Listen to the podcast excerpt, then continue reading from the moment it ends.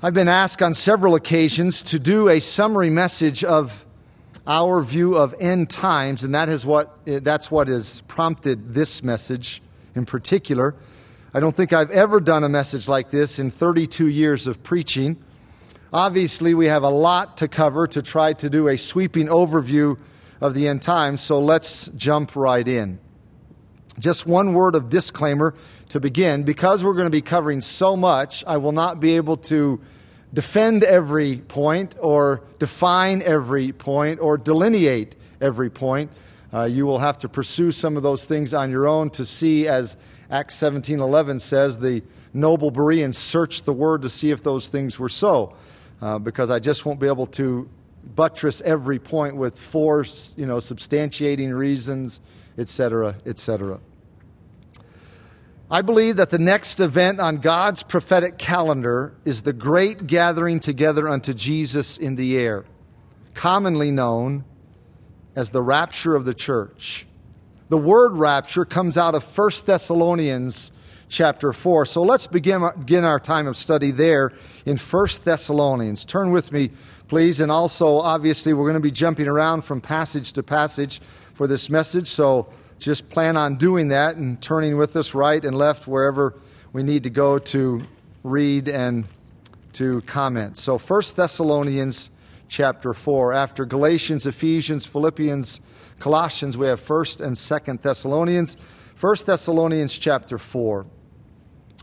The church in Thessalonica was a church that knew about the great gathering together unto Jesus in the air. In fact, Chapter 1, verse 10 says they were looking for it, they were anticipating it. But when some of the Christians in the church started dying off before it took place, confusion set in. Some thought that maybe those who died were going to miss it, which sort of gives us a clue of what Paul had taught them. Paul had taught them that this event could happen at any moment, it could take place at any moment. They assumed, well, what Paul is saying is it will happen soon. And when it didn't happen immediately and they had loved ones who died, they thought, oh no, are they going to miss this great gathering together unto Jesus in the air? Therefore, Paul writes this section of the letter to straighten out the confusion. He says in verse 13 of chapter 4, But I do not want you to be ignorant, brethren, concerning those who have fallen asleep, lest you sorrow as others who have no hope. Basically, Paul says, Listen, there's nothing to worry about, even though some have died. And he refers to them as those who have fallen asleep, or those who are asleep. Some people have jumped on that phrase to say that the Bible teaches soul sleep, but nothing could be further from the truth. When a Christian dies, his soul doesn't sleep, his body does. When a Christian dies, his soul goes into the presence of God. In Philippians 1:23, Paul said that to depart this body was to be with Christ. In 2 Corinthians 5 8, it says, To be absent from the body is to be present with the Lord. The moment a believer dies, his soul or spirit, the inner person, goes to be with Jesus Christ. The body goes to the grave and, be, and will be resurrected at the great gathering together unto Jesus in the air. And that's why Paul words this the way he does when he says, I don't want you to be ignorant, brethren, concerning those who have fallen asleep, lest you would sorrow as others who have no hope. For if we believe that Jesus died and rose again, even so, God will bring with him those who sleep in Jesus. In other words, when the resurrected Jesus comes to receive us in the air, he will bring with him the spirits of those believers who have already died. Now, how can he bring their spirits with them? Because that's where they are. They're already with him. If they've died, the soul, the spirit, the inner man has gone to be with Jesus. And here Paul says in verse 14, Jesus will bring them back so that when their bodies are resurrected, they can be reunited body, soul, and spirit. He says in verse 15, For this we say to you by the word of the Lord. In other words, this is not a fairy tale. This is not wishful thinking. This is not make believe. We're telling you this by the word of the Lord, that we who are alive and remain until the coming of the Lord will by no means precede those who are asleep. For the Lord himself will descend from heaven with a shout, with the voice of an archangel, with the trumpet of God, and the dead in Christ will rise first. Notice that verse 16 says, The Lord himself shall descend from heaven. That's a reminder that we're not looking for a sign, we're looking for a person. We get so enamored with signs when we study about the end times, but our focus should be on the Lord Jesus Christ. He is our hope. His personal appearing to catch us away is our hope. And so Paul says in verse 17, Then we who are alive and remain shall be caught up together with them in the clouds to meet the Lord in the air, and thus we shall always be with the Lord. Notice that at this event, we are caught up in the clouds. This passage is talking about the great gathering together unto Jesus in the air, or commonly called the rapture. This is not talking about the second coming. At the second coming, we'll see a little later, we come to the earth. But at this event, we are caught up in the air to be with the Lord in and, and to go to the Father's house. The phrase here in verse 17, caught up, we who are alive and remain shall be caught up, is the word raptura in Latin, from which we get our English word rapture. If you wonder where does the word rapture come from, this is where it comes from. And this is our blessed hope. Titus 2:13 says we are looking for the blessed hope and glorious appearing of our great God and Savior Jesus Christ. Now, listen, if that's not the next event on God's prophetic calendar, then there's no reason to be looking for it. If the tribulation is next, and that is followed by the great gathering together unto Jesus in the air, then we shouldn't be looking for the great gathering together unto Jesus in the air. We should be looking for the tribulation. We should be looking for the Antichrist, not the Christ. But that's not what Scripture tells us to be looking for.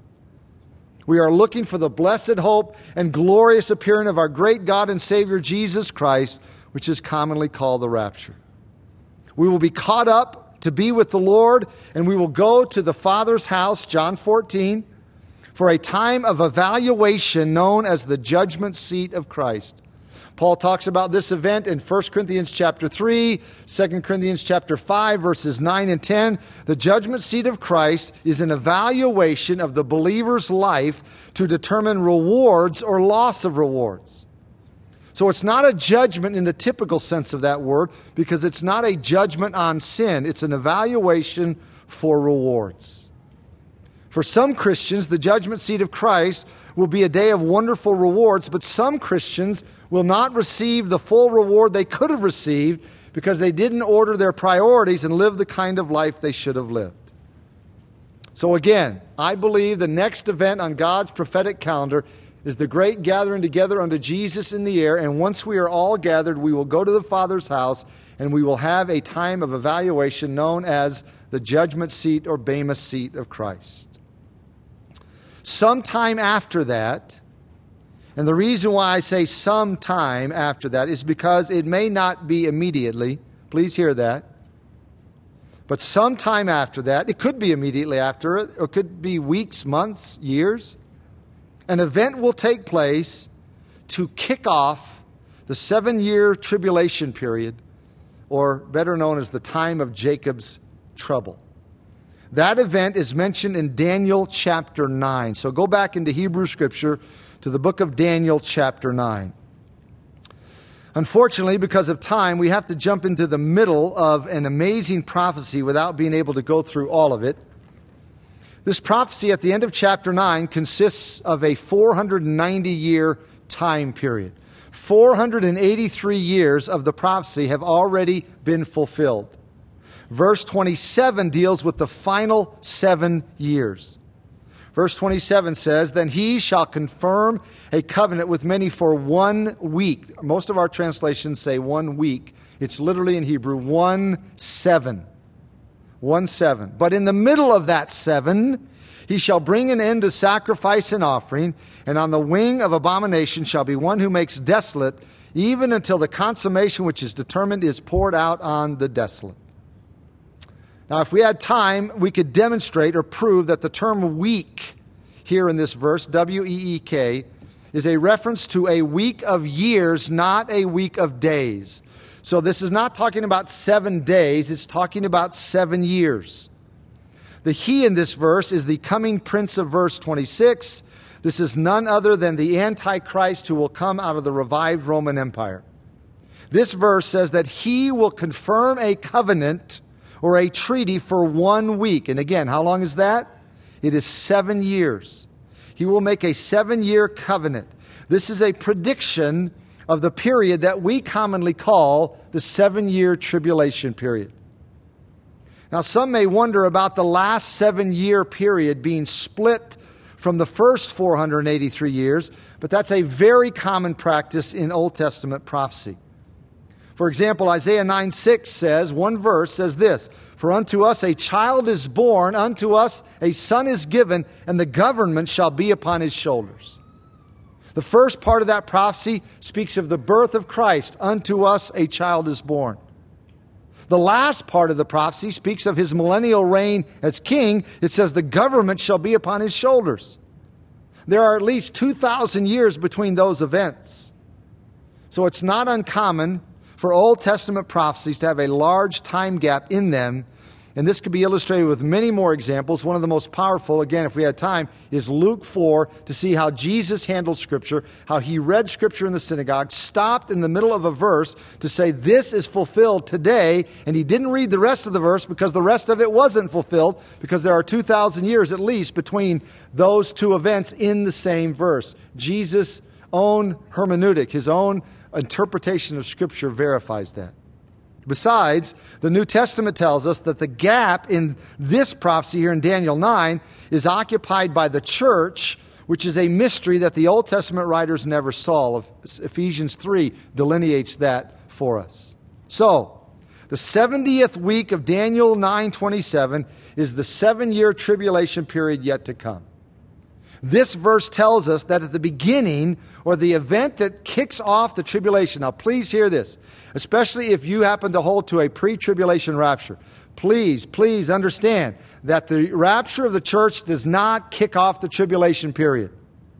It could, it may, but that is not biblically the event that kicks off the final seven years. It is the signing of a covenant or a treaty with Israel.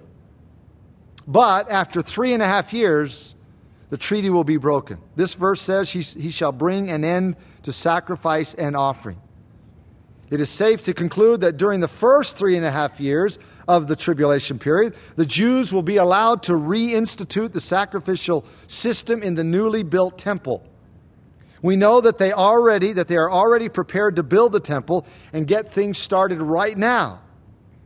It's very likely that part of the seven year covenant mentioned here in this verse will allow them to build the temple and begin their sacrifices again. But this verse tells us that in the middle of that seven year period, the Antichrist will put a stop to it and he will commit the abomination of desolation. Jesus warned about this very event in Matthew 24. So turn over to Matthew chapter 24, the first book of the New Testament. Matthew 24, verse 15. Jesus says, Therefore, speaking to the Jewish people of his day, Therefore, when you see the abomination of desolation spoken of by Daniel the prophet standing in the holy place, whoever reads, let him understand. By the way, very key statement showing that the fulfillment of these words would not be to those who heard them, but to people who in the years ahead would read them.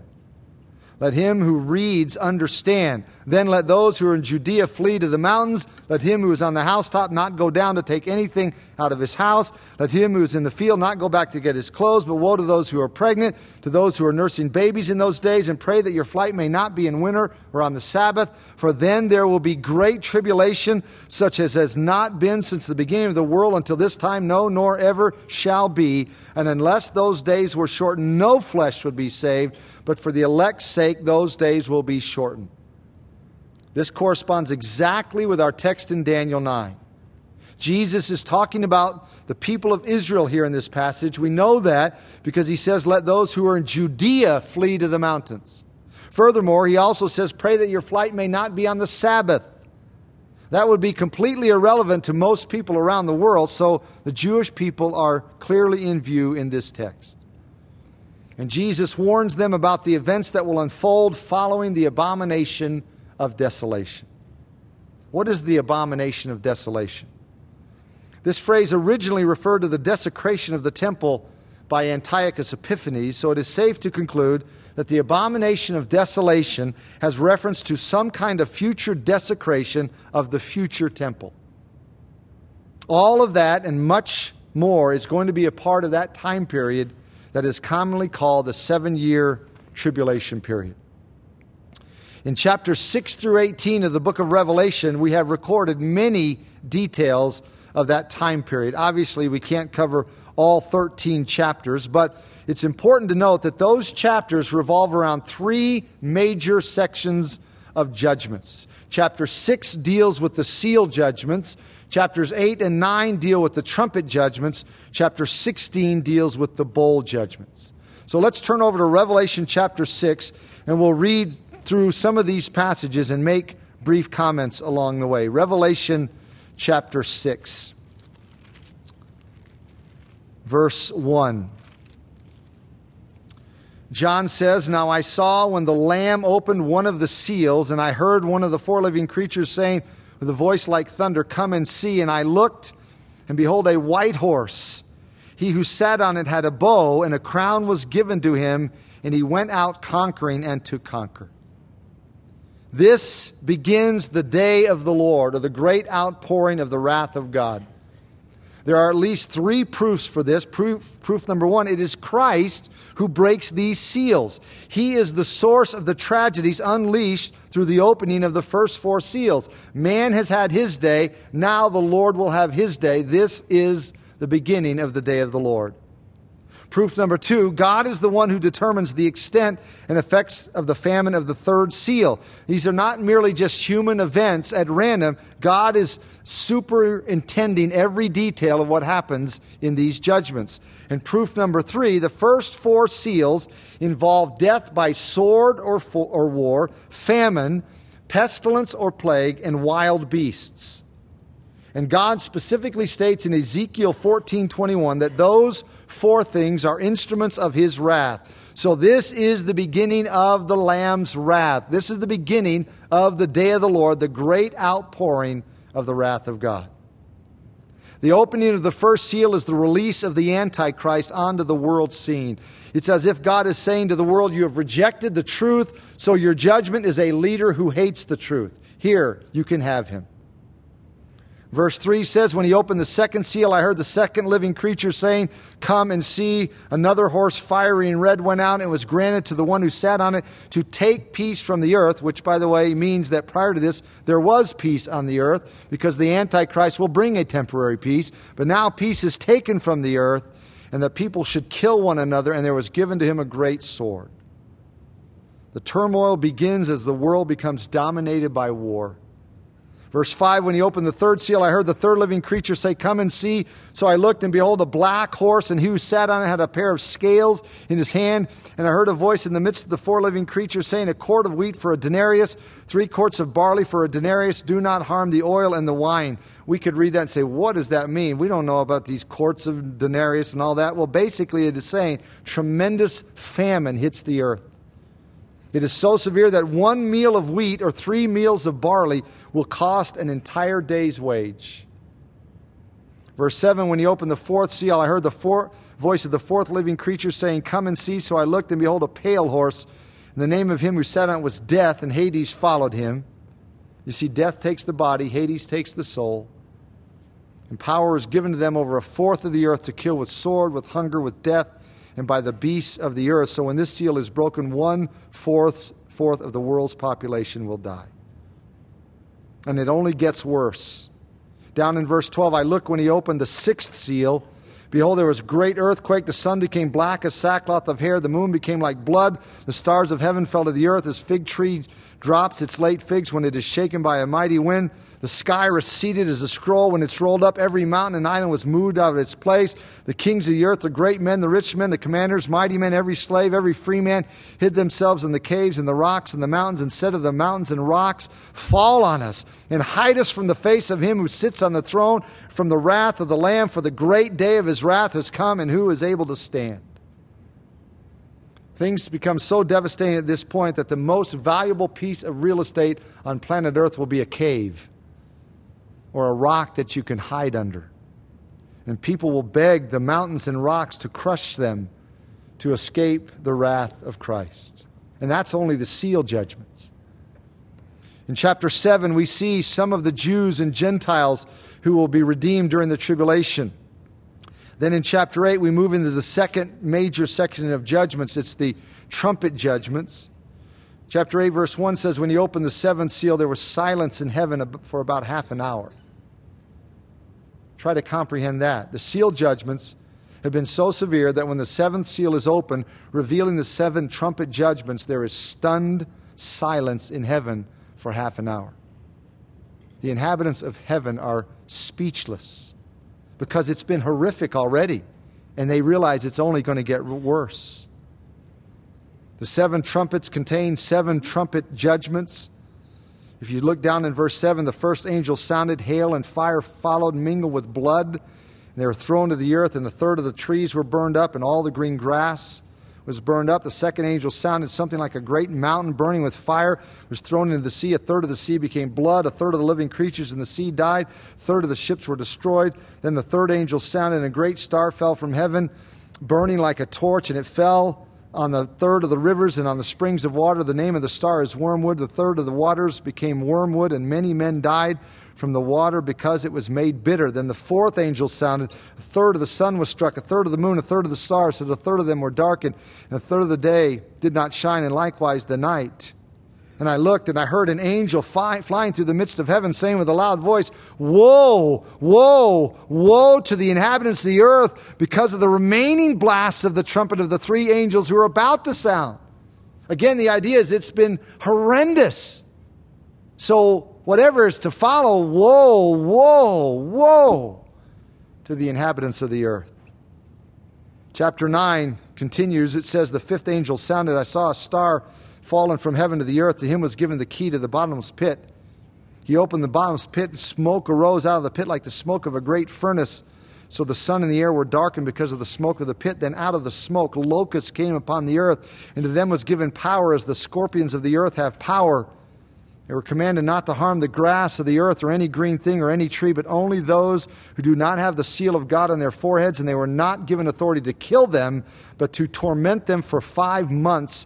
Their torment was like the torment of a scorpion when it strikes a man, and in those days men will seek death and will not find it. They will desire to die, and death will flee from them. It's impossible to comprehend this or to describe it. Verse 7 the shape of the locust was like horses prepared for battle. Notice John's difficulty in describing this. He uses the word like sort of like contemporary language, you know. Young people are always saying, well, I like this. Like, well, this is what John is doing. He's trying to figure out how to describe this. It was on their heads were crowns of something like gold, and their faces were like the faces of men. They had hair like women's hair, and their teeth were like lions' teeth, and they had breastplates like the breastplates of iron, and the sound of their wings was like the sound of chariots with many horses running into battle. What is this? Well, this is a rock band of today, right? That's what it sounds like but it's not a rock band. It actually has reference to demons being released during the tribulation to torment men. And as we saw in verse 6, people will seek death and will not find it. This group probably consists of those who cohabited with women in Genesis 6 and the demons Jesus sent to the pit during his ministry here on the earth. Verse 13, verses 13 through 19 describe the sixth trumpet. We won't read all those. I'll just summarize. When the sixth trumpet blows, an army sweeps across the earth, slaughtering one third of humanity. And the amazing thing about all of this is what is said down in verses 20 and 21. It says, But the rest of mankind who were not killed by these plagues did not repent of the works of their hands, that they should not worship demons and idols of gold, silver, brass, stone, wood, which can neither see nor hear nor walk. And they did not repent of their murders or their sorceries. By the way, that can be translated drugs. Very interesting in our day and age. They won't repent of their sorceries, their drugs, their sexual immorality, or their thefts. What a picture of the hardness of man's sinful heart. So the earth will be hit by the seal judgments, but chapter 7 gives us a prelude, says, Oh, but people will be redeemed, Jews and Gentiles. Then chapter 8 returns to the description of judgments and then we have a prelude or sort of an interlude again in verse chapters 10, 11, so forth, 12. And then over in chapter 16, there is the final set of judgments, the bowl judgments. Look at chapter 16. Chapter 13 tells about two dominant men of the end times, the beast and the false prophet. And so a lot more details are given to us. But as I said, this section of Revelation clearly is outlined around and revolves around these three sets of judgments. So in chapter 16, there is a reference to the bowl judgments. And when you picture a bowl, it's probably not sort of like a mixing bowl, but these large saucers that were in the temple. And so if they had something in it, liquid, you would just slosh it out. And so the picture is that God's judgment would just be not sort of poured like you're pouring a bowl, but just sloshed out on planet Earth. Verse 1 of chapter 16 I heard a loud voice from the temple saying to the seven angels, Go pour out the bowls of wrath of God on the earth. So the first went and poured out his bowl upon the earth, and a foul and loathsome sore came upon the men who had the mark of the beast and those who worshipped his image. The second angel poured out his bowl on the sea. It became blood as of a dead, of a dead man, and every living creature in the sea died. And the third angel poured out his bowl on the rivers and springs of water. They became blood. Now, at this point, you might say, this seems a little, you know, over the top. Is this really necessary? Well, anticipating that, notice the response. And I heard the angel of the water saying, You are righteous, O Lord. Don't you dare assume that God is unrighteous for doing this. You are righteous, O Lord, the one who is and who was and who is to be, because you have judged these things, for they have shed the blood of saints and prophets, and you have given them blood to drink, for it is their just due. And I heard another from the altar saying, Even so, Lord God Almighty, true and righteous are your judgments. This is fully deserved. It's not excessive, it's not over the top. Then the fourth angel poured out his bowl on the sun, and power was given to him to scorch men with fire and men were scorched with great heat. Notice, you would think, you would think that all of this would bring people to repentance. But look at the rest of the verse. And they blasphemed the name of God who has power over these plagues, and they did not repent and give him glory. You see why it takes the sovereign, efficacious work of God in a man's heart to cause him to repent. Man will not repent on his own. His heart is too hard. Verse 10 says, The fifth angel poured out his bowl on the throne of the beast. His kingdom became full of darkness, and they gnawed their tongues because of the pain. They blasphemed the God of heaven because of their pains and their sores, and did not repent of their deeds. And then we have the sixth angel uh, description in verses 12 and following. Then the seventh one, verse 17. Then the seventh angel poured out his bowl in the air, and a loud voice came out of the temple of heaven from the throne, saying, It is done. And there were noises and thunderings and lightnings, and there was a great earthquake, such a mighty and great earthquake as had not occurred since men were on the earth. Now the great city was divided into three parts, and the cities of the nations fell in great Babylon and was remembered before God to give her the cup of the wine of the fierceness of his wrath. Then every island fled away, and the mountains were not found, and great hail fell from heaven upon men, each hailstone about the weight of a talent. It's about 100 pounds, maybe as much as 120 pounds. You know what hail can do. We occasionally around here have hail the size of a golf ball, and you know the damage it causes, or rarely the size of a baseball. Can you imagine 80, 90, 100 pound, 120 pound hailstones?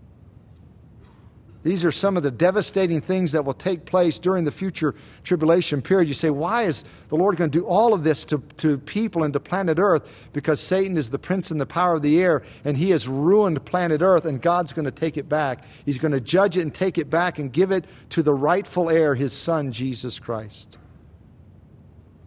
Now, immediately following this time, immediately following this time, the Lord Jesus Christ will return to this earth. How do we know that it will be immediately? Because that is exactly what Jesus said.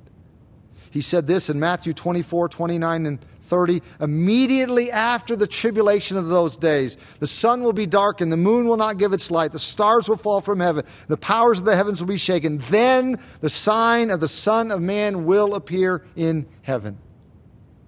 Jesus comes back to this earth immediately after the seven year tribulation period. Now, keep in mind, this is a different event than the great gathering together unto Jesus in the air or the rapture. At that event, we're caught up together in the clouds to meet the Lord in the air, but this event involves Jesus coming to the earth and us coming back with him, as we'll see in just a moment. Chapter 19 describes it that way. Skip over a few chapters to chapter 19, verse 1. John says, after these things. After these things. What things? Well, after the seven year tribulation period that is described in chapters 6 through 18, after the seven seal judgments and trumpet judgments and bowl judgments, after the destruction of re- religious Babylon in chapter 17, and after the destruction of commercial Babylon in 18. That's what John is referring to by the phrase, after these things. Down in verse 11, after these things, he says, I saw heaven opened and behold, a white horse, and he who sat on him is called faithful and true, and in righteousness he judges and makes war. Notice that at his second coming, Jesus is coming back to judge and make war with those who have rejected him. His eyes were like a flame of fire. That speaks of his penetrating judgment. On his head were many crowns. That speaks of his right to rule. That's why he's coming back. He's coming back to rule planet Earth. If that's not what he's doing, why come back? If he's just going to end everything and take everybody to heaven and hell, he could do it from heaven. But he's coming back to rule planet Earth. He had a name written that no one knew except himself. He was clothed with a robe dipped in blood, and his name is called the Word of God. And the armies in heaven, clothed in fine linen, white and clean, followed him on white horses. Beloved, that's us. If, you'll, if you are a believer, if you're saved, you'll be a part of this army. Now, you remember, we're already with the Lord because we've been caught up together with Him, but now we're coming back with Him. Verse 15 says, Out of his mouth goes a sharp sword, that with it he should strike the nations. Why is he going to do that? And he himself will rule them with a rod of iron. He himself treads the winepress of the fierceness and wrath of Almighty God. And beloved, that is a terrifying description. A wine press usually had two layers to it. There was an upper vat and a lower vat. In the upper vat, the grapes were trodden and the juice would be squeezed out into the lower vat. And what this is depicting is the fact that God's wrath against sin is so great that people who reject Christ and embrace the Antichrist will, in a sense, be thrown in a judgment vat and Jesus will trample them and totally crush them. It's not how you usually think of Jesus, is it? But that's what is being described.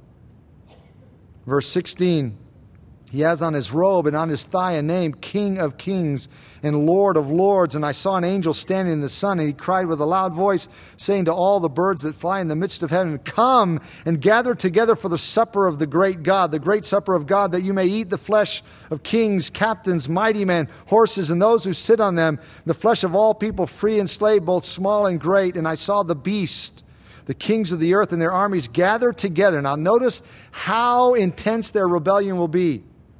They are gathered together to make war against him who sat on the horse and against his army.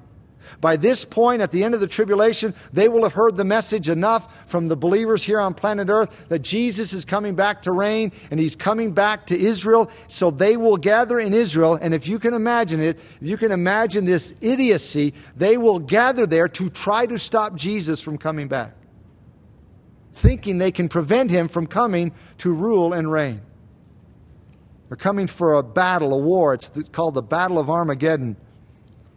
Is there any battle? No. Verse 20 Then the beast was captured, and with him the false prophet who worked signs in his presence by which he deceived those who received the mark of the beast, those who worshipped his image. These two were cast alive into the lake of fire, burning with brimstone, and the rest were killed with the sword which proceeded from the mouth of him who sat on the horse, and all the birds were filled with their flesh. All the previous judgments in the book of Revelation were carried out by angels, but this one is carried out by Jesus himself.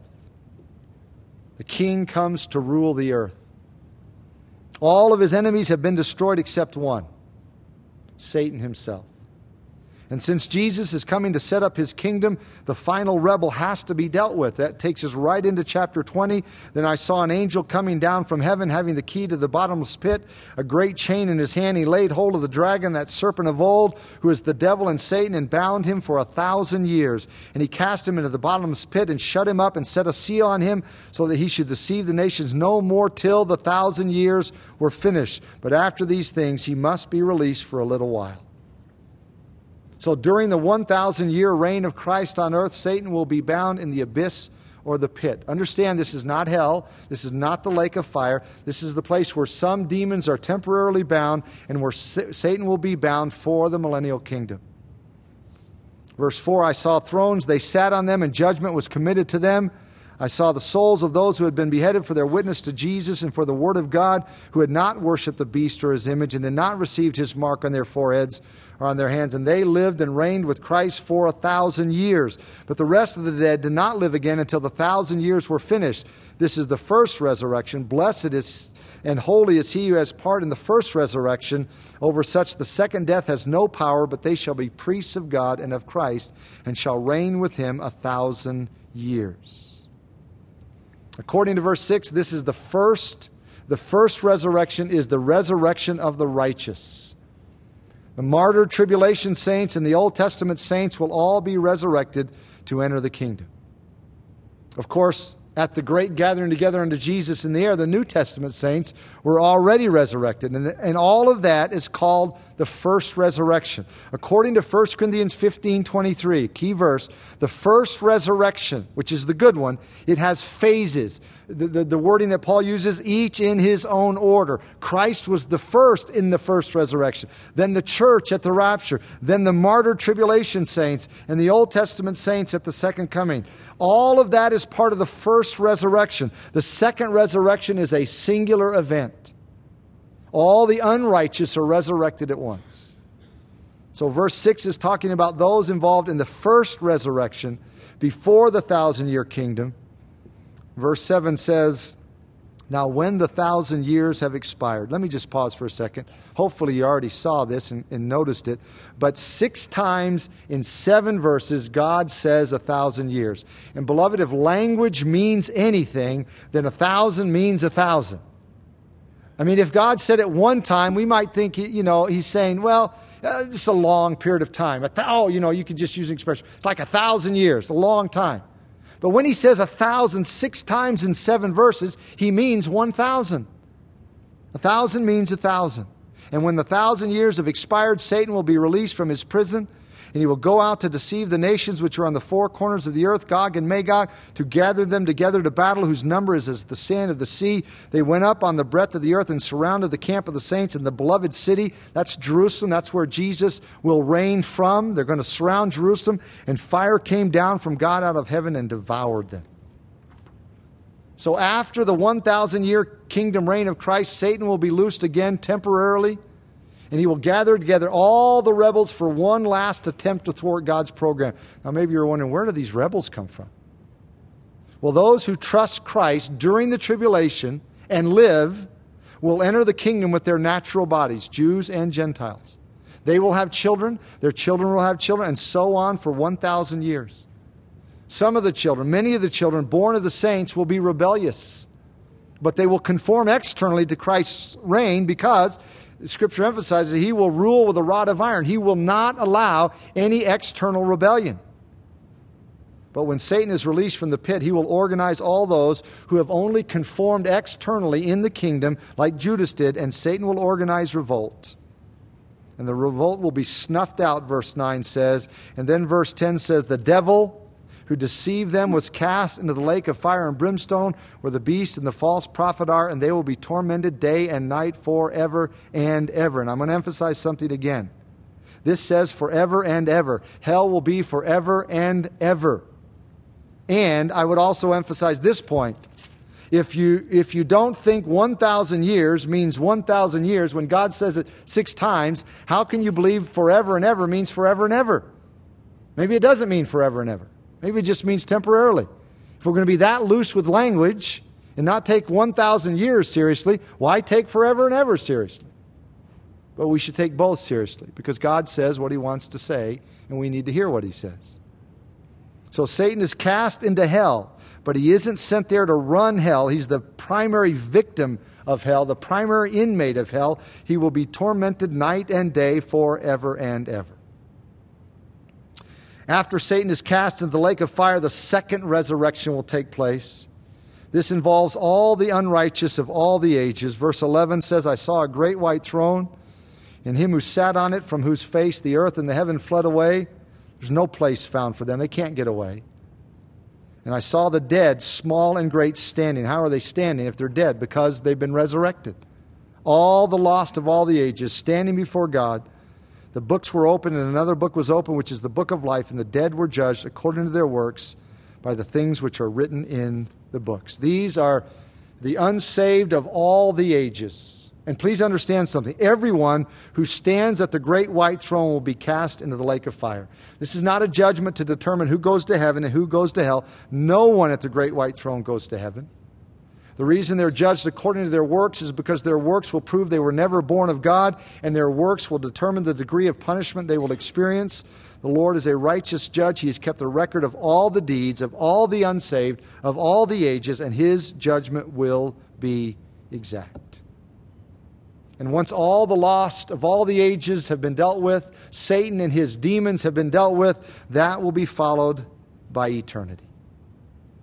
So in chapters 21 and 22, John describes our eternal home that will be composed of the new heaven and the new earth and the new Jerusalem. Please understand that. Sometimes we say, Oh, I can't wait for heaven in eternity, as if heaven's going to be all there is. That's not all there is. Heaven or eternity will consist of the new heaven, the new earth, and the new Jerusalem. Verse 1 of 21 Now I saw a new heaven and a new earth for the first heaven and the first earth had passed away. Also, there was no more sea. Then I, John, saw the holy city, New Jerusalem, coming down out of heaven from God, prepared as a bride adorned for her husband.